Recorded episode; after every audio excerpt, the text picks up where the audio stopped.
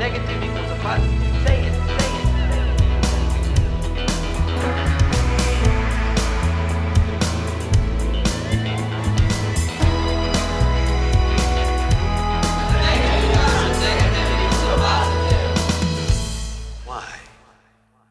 Hej och välkomna till premiäravsnittet av Anpassa skolan med mig Jimmy Svensson och Cissi Agerstrand. ja, nu är vi här. Äntligen Cissi! Ja, äntligen. Vad kul! Vi har ju snackat om att spela in en podd länge. Ja. Eh, kan du börja presentera dig själv? ja, jag är lärare i NO och naturkunskap på grundskolan och gymnasiet och jag har jobbat länge på resursskolor och även läst eh, kurser i specialpedagogik. Ja, jag har liknande erfarenhet. Jag undervisar i matte och idrott på högstadiet och gymnasiet. Eh, har även påbyggnadsutbildning inom specialpedagogik och har eh, jobbat runt lite på olika resursskolor och även vanliga storskolor. Vilka vänder vi oss till då?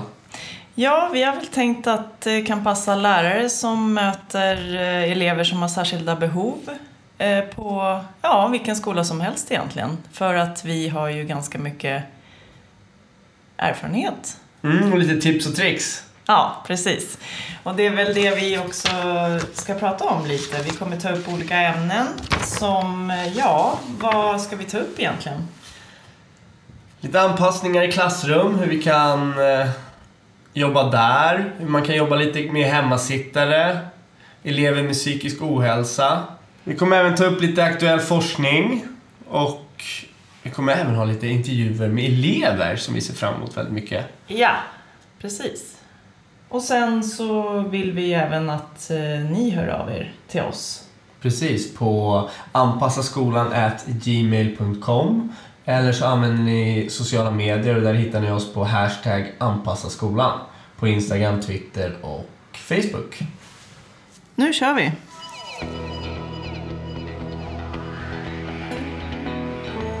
Du var ju på en föreläsning. Det var ju Karolinska som har en satsning som heter MPF Skoldagarna. För de har ju forskningsgrupp om funktionsnedsättningar. Och du lyssnade på en föreläsning där. Ja, precis. Jag var på en föreläsning som Kent Hedevåg höll. Det tyckte jag var intressant. Ehm, Vad handlade de- den om då? Ja, nej, men han, han pratade mycket om, jag tror att hans själva andemening var en skola för alla och han var lite kritisk över hur eh, sko- begreppet. Ja, precis. En skola för alla och inkludering ifall vi verkligen inkluderar eleverna. Och då fastnade jag för lite saker som jag tänkte ta upp här idag. Eh, Men vi kanske ska stanna vid det där, inkludering och en skola för alla som kom på 80-talet. Ja, precis. En skola för alla var med första gången på läroplanen 1980. Och vad, om vi ska bara snabbt förklara vad det betyder. Ja, det betyder väl att skolan ska vara anpassad för alla. Precis, men det är det som har blivit lite kritik mot just den läroplanen att då har man använt det här ordet inkludering och på olika skolor så kan man använda det på olika sätt. Och i vårat fall då när det gäller elever som har särskilda behov så är det svårt att veta, är man inkluderad om man sitter i klassrummet fast man behöver stöd? Eller är man inkluderad om man har en liten grupp på skolan? Eller vad betyder det då? Men Ja, han exakt. hade lite... Jo, men exakt. Så alla som jobbar och arbetat i skola har väl inte missat en skola för alla eller inkludering. För det har man ju hört nu ganska länge. Men han var lite kritisk. Han tog upp några intressanta siffror här som jag tänkte gå igenom. Alltså 12,7 procent av alla elever som går ut grundskolan har inte behörighet att läsa de nationella programmen. Ja, grundskolebehörigheten. Ja, grundskolebehörighet. De har inte klarat åtta betyg. Och därutav engelska, svenska och matte. Eh, och det är inte inkluderat alltså nyanlända och så. Nej, just det. Alltså man kan ju precis. tänka sig att det höjer siffrorna ganska mycket men tar man med dem så är det 18 procent. Så de är exkluderade utav de här 12,7 procenten och det är ju ganska mycket. Det är alltså om man tänker att du har en klass på 25 elever så är det drygt 3 utav de där 25 har Exakt. alltså inte eh, behörigheten att läsa de nationella programmen. Och vad har- trodde han att det berodde på då? Ja, han hade ju massa saker där. Jag tänkte väl inte gå in på allting. Men ja, det är några saker som jag fastnade extra mycket för.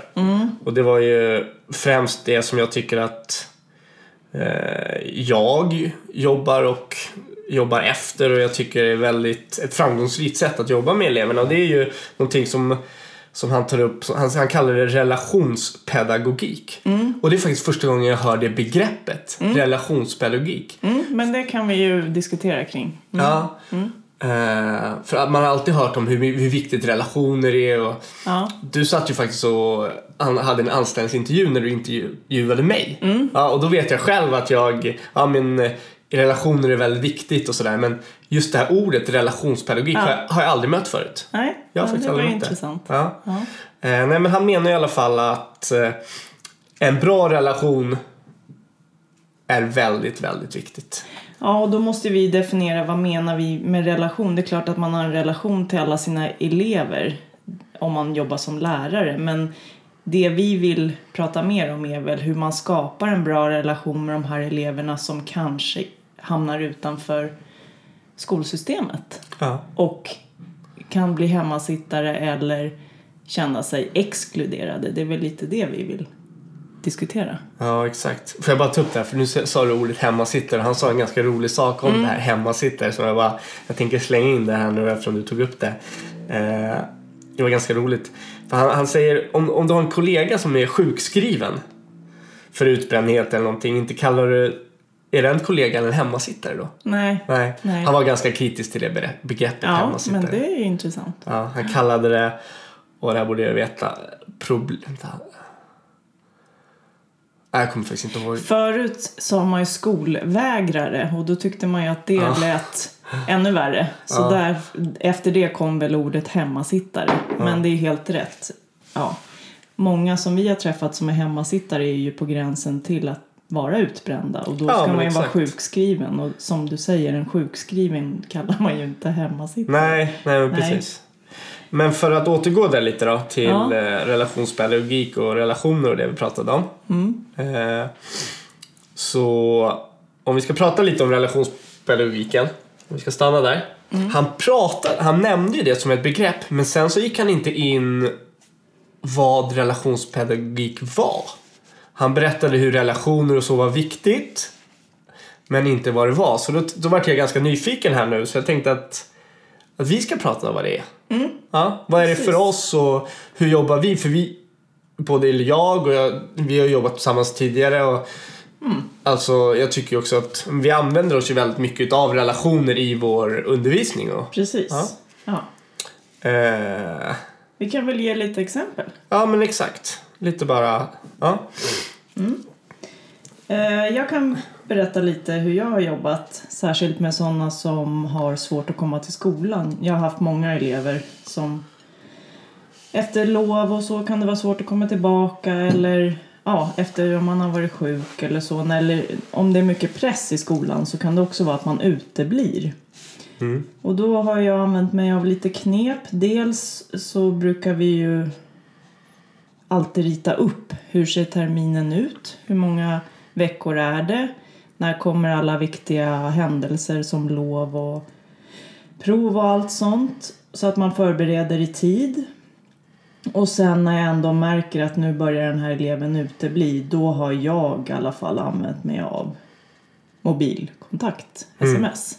Smsa. Ja, Ja. smsa tillbaka eleven till skolan. Och hur gör man det då? Jo, man kan till exempel på morgonen, det här förutsätter ju att man har en mobil och kan använda den och helst ska det ju såklart vara en arbetsmobil. Men jag anser ju att en mobil, kostnaden för en mobil är mycket mindre än att sen behöva ha en personal som kanske går hem och hämtar eleven. Ja, precis. Så det brukar man ju gynnas av. Det kan ju handla om att på morgonen man kollar är den vaken, har den klätt på sig, har den ätit frukost, är du på väg, var är du någonstans, sitter du på bussen, alltså hela vägen. Och det förutsätter ju också att man har tid. Men då kan man börja innan eleverna kommer och börja med det här med just den här eleven. Oftast är det ju inte jättemånga så man har ju den tiden på morgonen. Eh, det är ett exempel. Men får jag fråga dig Cissi, hur har du bildat en relation med eleverna? Från början. Ja, exakt. Från första början. Om man får en ny elev. Ja, får en ny elev och hur jobbar du med relationen med dina elever? Ja, alltså det är ju nästan alltid så behöver man ju scanna av vad de har för intressen. Och det kan ju vara allt från filmer, serier eller om det är musik eller ja, vad som helst. Och så får man ju vara som en intervjuare och intervjua dem och kolla vad har de för intressen och sen hakar man ju på det varenda gång man märker att det brukar minska på koncentration. Då kör man det här intressesnacket och det kan man göra även på lektionstid. Att man bryter med och pratar om personliga saker med eleven som mm.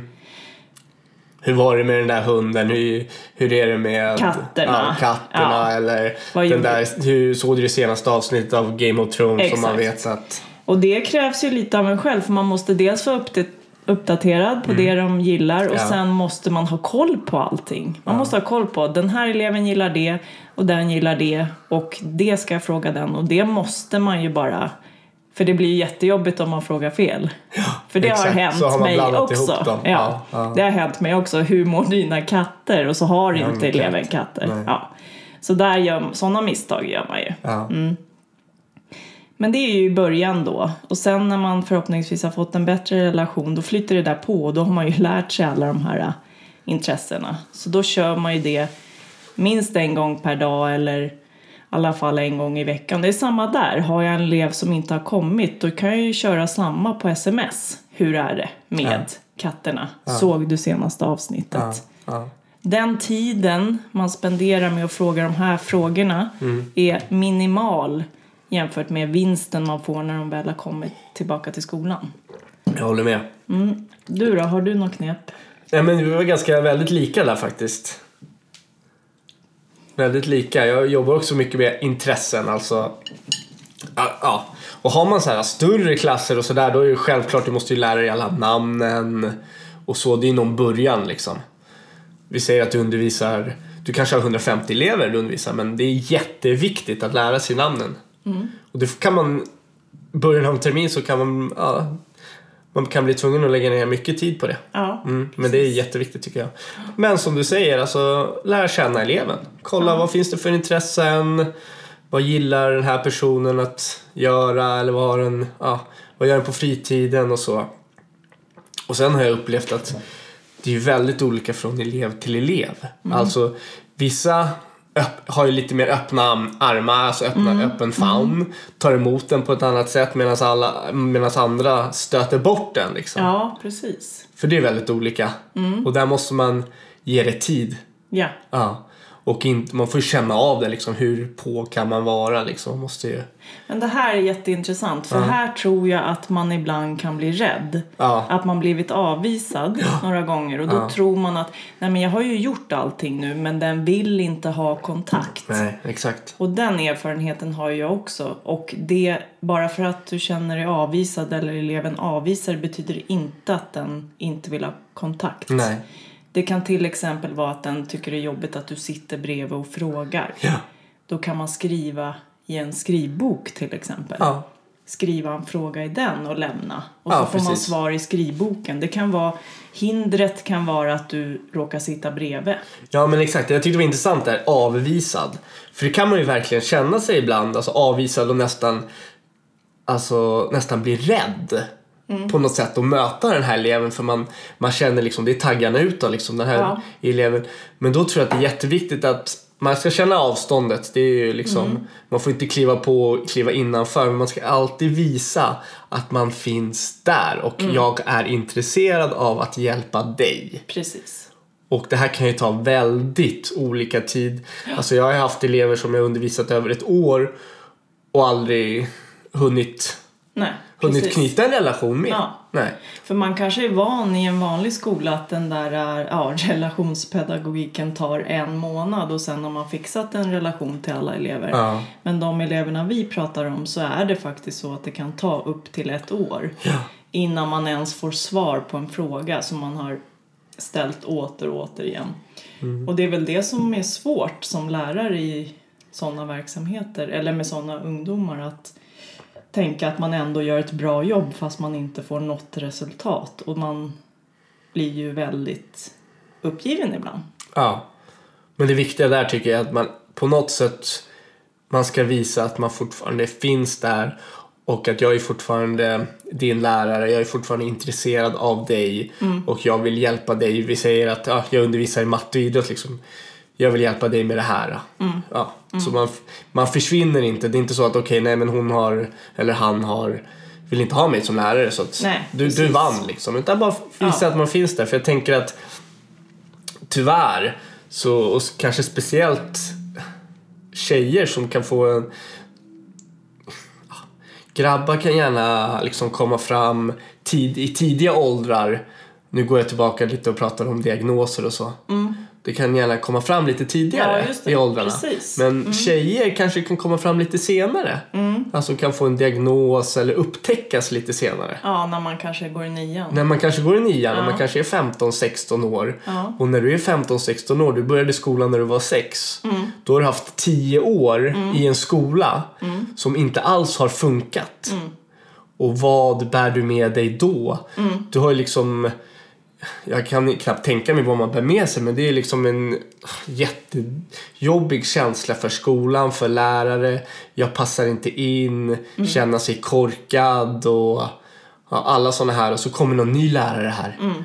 Ja, jag ska hjälpa dig. Nej, jag orkar inte försvinna härifrån liksom. Mm. Ja, det är ju vanligt. Det ser vi jätteofta. Det säger vi jätteofta. Ja, att Ja. de inte vill ens att man ska fråga hur det är. Precis. Vi har ju elever som inte ens vill att man ska nämna ordet skola för att de har så dålig erfarenhet av just skola. Att man inte ens kan prata om ämnen, man kan inte prata betyg, man kan inte prata framtid. För deras framtid är ju just exakt bara idag.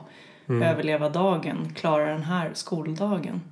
Men det här är väldigt intressant för det tror jag nästan blir ett helt till avsnitt. Ja, exakt. Vi ska inte snöa in för mycket. Det finns jättemycket intressanta saker här att prata om.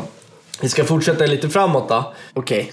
För att bilda de här relationerna, vi kollar på intressen, vi försöker fråga, återkoppla. Men du skulle se den här filmen, hur var filmen? Eller hur var avsnittet? Du skulle se i helgen och sånt liksom. Fråga frågor helt enkelt, eller hur? Ja, Och lär känna eleven.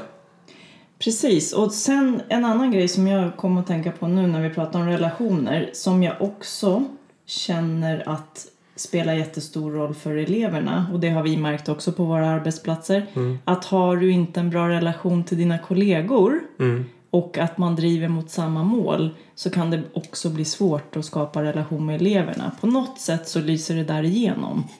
Så man måste ha även en bra relationspedagogik med sina arbetskamrater. Det har ju vi märkt. Det känns i väggarna liksom. Ja, precis. Ja, och sen så tycker jag också att det är ganska viktigt att eh, man bjuder på sig själv. Att man visar alltså vem är jag, Jimmy? Jag är inte den här eh, perfekta som har alla svar eller har något skal liksom. Nej men man bjuder lite på sig själv, man är äkta. Kanske lite så. Och vad betyder det då? Det jag sa nu var att man är äkta. Ja, det är så himla svårt att sätta ord på vad är äkta. Nej, men att man liksom kan garva lite. Det är så jag jobbar i alla fall. Att man kan skratta lite och förstå och visa. Ja, men det här har jag faktiskt ingen aning om. Eller Ja, visa sina svagheter. Dels i kanske ämnet man undervisar att jag är inte perfekt. Eller, och dels i kanske andra ämnen. Vi säger att jag, under, jag undervisar i matte till exempel och så får jag en fråga. Så har jag en elev som sitter med sitt engelskarbete eller svenskarbete. Och, nej, men jag har ingen aning, jag fattar ingenting. Liksom. Gå ner lite ja, men, Ja. så att eleven känner att man... Ja, man är en människa. eller, eller hur? Man är Ja. män, människa. Ja. Det tycker jag är viktigt. Och det här äh, tycker inte jag, det ska inte förknippas med att man ska bli bästa polare med eleven. Nej. Alltså det, det är fortfarande elev-lärar-relation. Ja. Man ska hålla, det är liksom det här som vi har pratat om mycket. Vi pratade om bara för någon dag sedan, privat Ja, mot personligt. Ja. Och det är bara det är väl något, Mm. ett eget, ett, ett eget avsnitt, ett eget avsnitt. känns det ja. som. Ja. Men att inte bli privat, men att vara personlig. Det, väl, det var nog personlig jag menar med äkta. Exakt. Ja, Ja. ja. Och det är ju så, särskilt när man jobbar med den här typen av elever, så märker de det här direkt om Mm. du inte är äkta. Ja, precis. För det, de är ju vana att alltid skanna av sin lärare otroligt mycket för de måste göra sig en bild av är det här någon jag kommer kunna lita på? Kan jag känna mig trygg med den här läraren? Ja. Ja. Och sen handlar det om det här som mycket forskning visar att har du en god relation med din elev eller har eleven en god relation med dig så kommer den prestera bättre i ämnet. Ja. Och det är väl något vi märker också. Ja, absolut. Ja, det kan ju också vara problem det här med att skapa relation såklart. För ibland kan man ju uppleva att en elev tycker inte om en eller man själv tycker inte om eleven. Hur gör man då? Precis, det är ganska bra. Det är ganska roligt att du frågar mig just det. För att jag hade en elev som frågade mig för bara någon vecka sedan. Eh, jag tror att den här eleven är lite sugen på att bli lärare faktiskt. Och frågade liksom, ja men Jimmy, hur, hur gör du med en elev som du inte tycker om? Ja. Och då sa jag faktiskt, och det här är helt ärligt, att jag har aldrig inte tyckt om en elev när jag har lärt känna eleven. Ja, Alltså det är självklart att man kan känna, man får ju liksom, man, tycker inte om alla jättemycket i början och så. Men när jag har lärt känna eleven så har jag alltid tyckt om eleven. ja. Men det handlar ju om att då har ju vi också den här, eh, vad ska man säga, insikten som handlar om att allt ligger egentligen hos oss som lärare, att det är vi som ansvarar. Är det ett problem med en elev så är det vårt ansvar. Nu har vi pratat lite om olika saker här, hur man skapar relation med elever. Så vi, jag tänker att vi sammanfattar lite. Det börjar ju med att du var på den här äh, föreläsningen då med Kent Hedebo. Precis. Våg. Kent Hedevåg. Kanske ska presentera lite honom, det tror jag inte jag gjorde. Nej. Han är en, eh, han var en specialpedagog. Och så ja, jobbade mycket med handledning inom MPF och ja, utredningsteam och så. Som hade föreläsningar och handledning och utbildningar. Han har även skrivit en hel del böcker. Precis. Det skulle ju vara jättekul att ta med han som en gäst. Ja, Eller hur? precis. Han har ju skrivit den här boken När mallen inte stämmer. Precis. Som handlar just om precis det vi pratar om. Ja, Eh, om människor med diagnoser som inte passar in i samhällets mall. Men det kanske blir ett annat avsnitt. det blir ett annat Ja. avsnitt. Så jag tänker att vi sammanfattar lite vad vi har pratat om då. Den typen av relationspedagogik som vi har använt oss av. Och det är ju, vi börjar ju med att prata om att vi, man måste lära känna eleverna i början. Ja, Och då kan man ju faktiskt fokusera mer på det än själva ämnet. Att man inte startar med ämnet direkt. nej precis. Att man måste lägga lite tid på relationen. Men sen pratar jag även om hur gör man med när eleverna inte kommer. Till exempel kommer inte tillbaka från lov eller om de har varit sjuka och ja, börjar utebli. Hur gör man då? Och det handlar ju egentligen också om, har jag en relation så kan jag börja med det här till exempel skicka sms och få tillbaka någon till skolan. Jag kan inte göra det om jag inte har en relation till Nej. eleven. Så det är egentligen samma sak. Börja med att skapa relationen. Precis, fråga frågor, kom ihåg det du frågade. Exakt. Eh, återkoppla frågorna som du Ja, frågade om det var en, du skulle se en film i helgen eller vad det nu Ja. var. På måndagen kanske du börjar med, ja men hur var filmen liksom? Mm. Sånt. Ja, och när man väl har fått den här relationen med eleven. Eh, det är då arbetet börjar tycker jag, eller då börjar nästa steg. Ja. Och det är där man verkligen kan göra eh, där kan man göra hur mycket som helst tycker jag. Mm, men vad menar du med nästa steg? Vad är det som börjar då? Ja, men först bygger vi den här relationen. Sen när vi har kommit innanför, alltså eleven har släppt in dig, visar att eleven är trygg med dig. Ja, det är då jag kan börja, jag som lärare kan börja utveckla eleven. Jag kan börja ställa krav. Ja. Jag kan utveckla, jag kan pusha eleven framåt.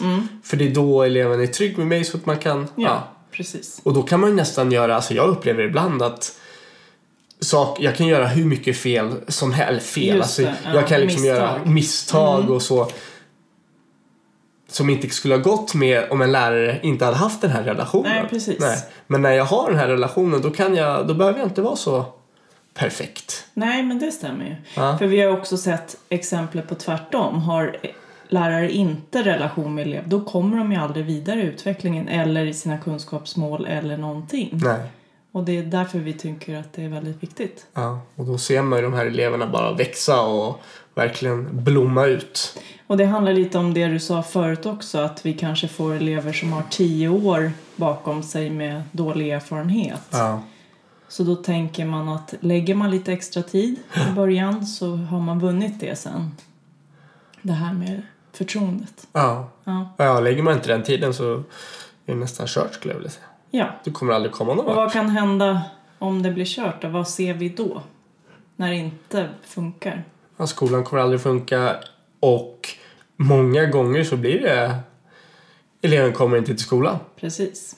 Och det är det vi har sett när vi ja, har misslyckats då med relationen. Så kan man nästan Ja. sammanfatta det. Absolut. Ja. Och det behöver inte, nu ska jag lägga till att bara för att eleven kommer till skolan behöver inte betyda att den inte har någon god relation. Nej, Nej utan det precis. finns ju flera andra Ja. orsaker också. Men det är det här man kan börja med om man märker att en elev inte vill komma. Då kan man ju börja analysera det. Har den bra relationer med... Vem har den bra relationen Precis. med? Vem ska kanske kontakta eleven? Det kanske inte behöver inte alltid vara mentorn. Det kan ju vara ja, men bildläraren som har jättegod relation med den här Mm. Ja. till exempel. Och det är det man måste vara en arbetsgrupp då som har lite koll på det där. Att Ja, tar du det här, tar du det med den. lite teamwork. Ja. Eller hur? Mm. Ja, ska vi börja avsluta där vårt första avsnitt? Mm. Det har varit kul, eller hur Cissi? Ja, det var kul. Ja. Vi ska, vi ska säga det här då. Vi kommer komma ut varje tisdag, varannan vecka. Ja, just det. Mm. Varannan tisdag. Varannan tisdag, ja, exakt. Precis. Eh, och sen hör vi jättegärna att ni lyssnare hör av er till oss och både ger oss feedback, vad vi kan tänka på och så. Men inte minst komma med frågor och sånt som vi kan diskutera här på podden. Ja, Ni hör av er till oss på anpassaskolan at gmail.com eller så använder ni våran hashtag anpassaskolan på Twitter, Instagram eller Facebook där ni också hittar oss. Så gå gärna in och slå en like eller följ oss där. ja, det var väl det. Det var det. Vi syns om två veckor. Ja, hej då. Hej då! A negative times a negative equals a positive.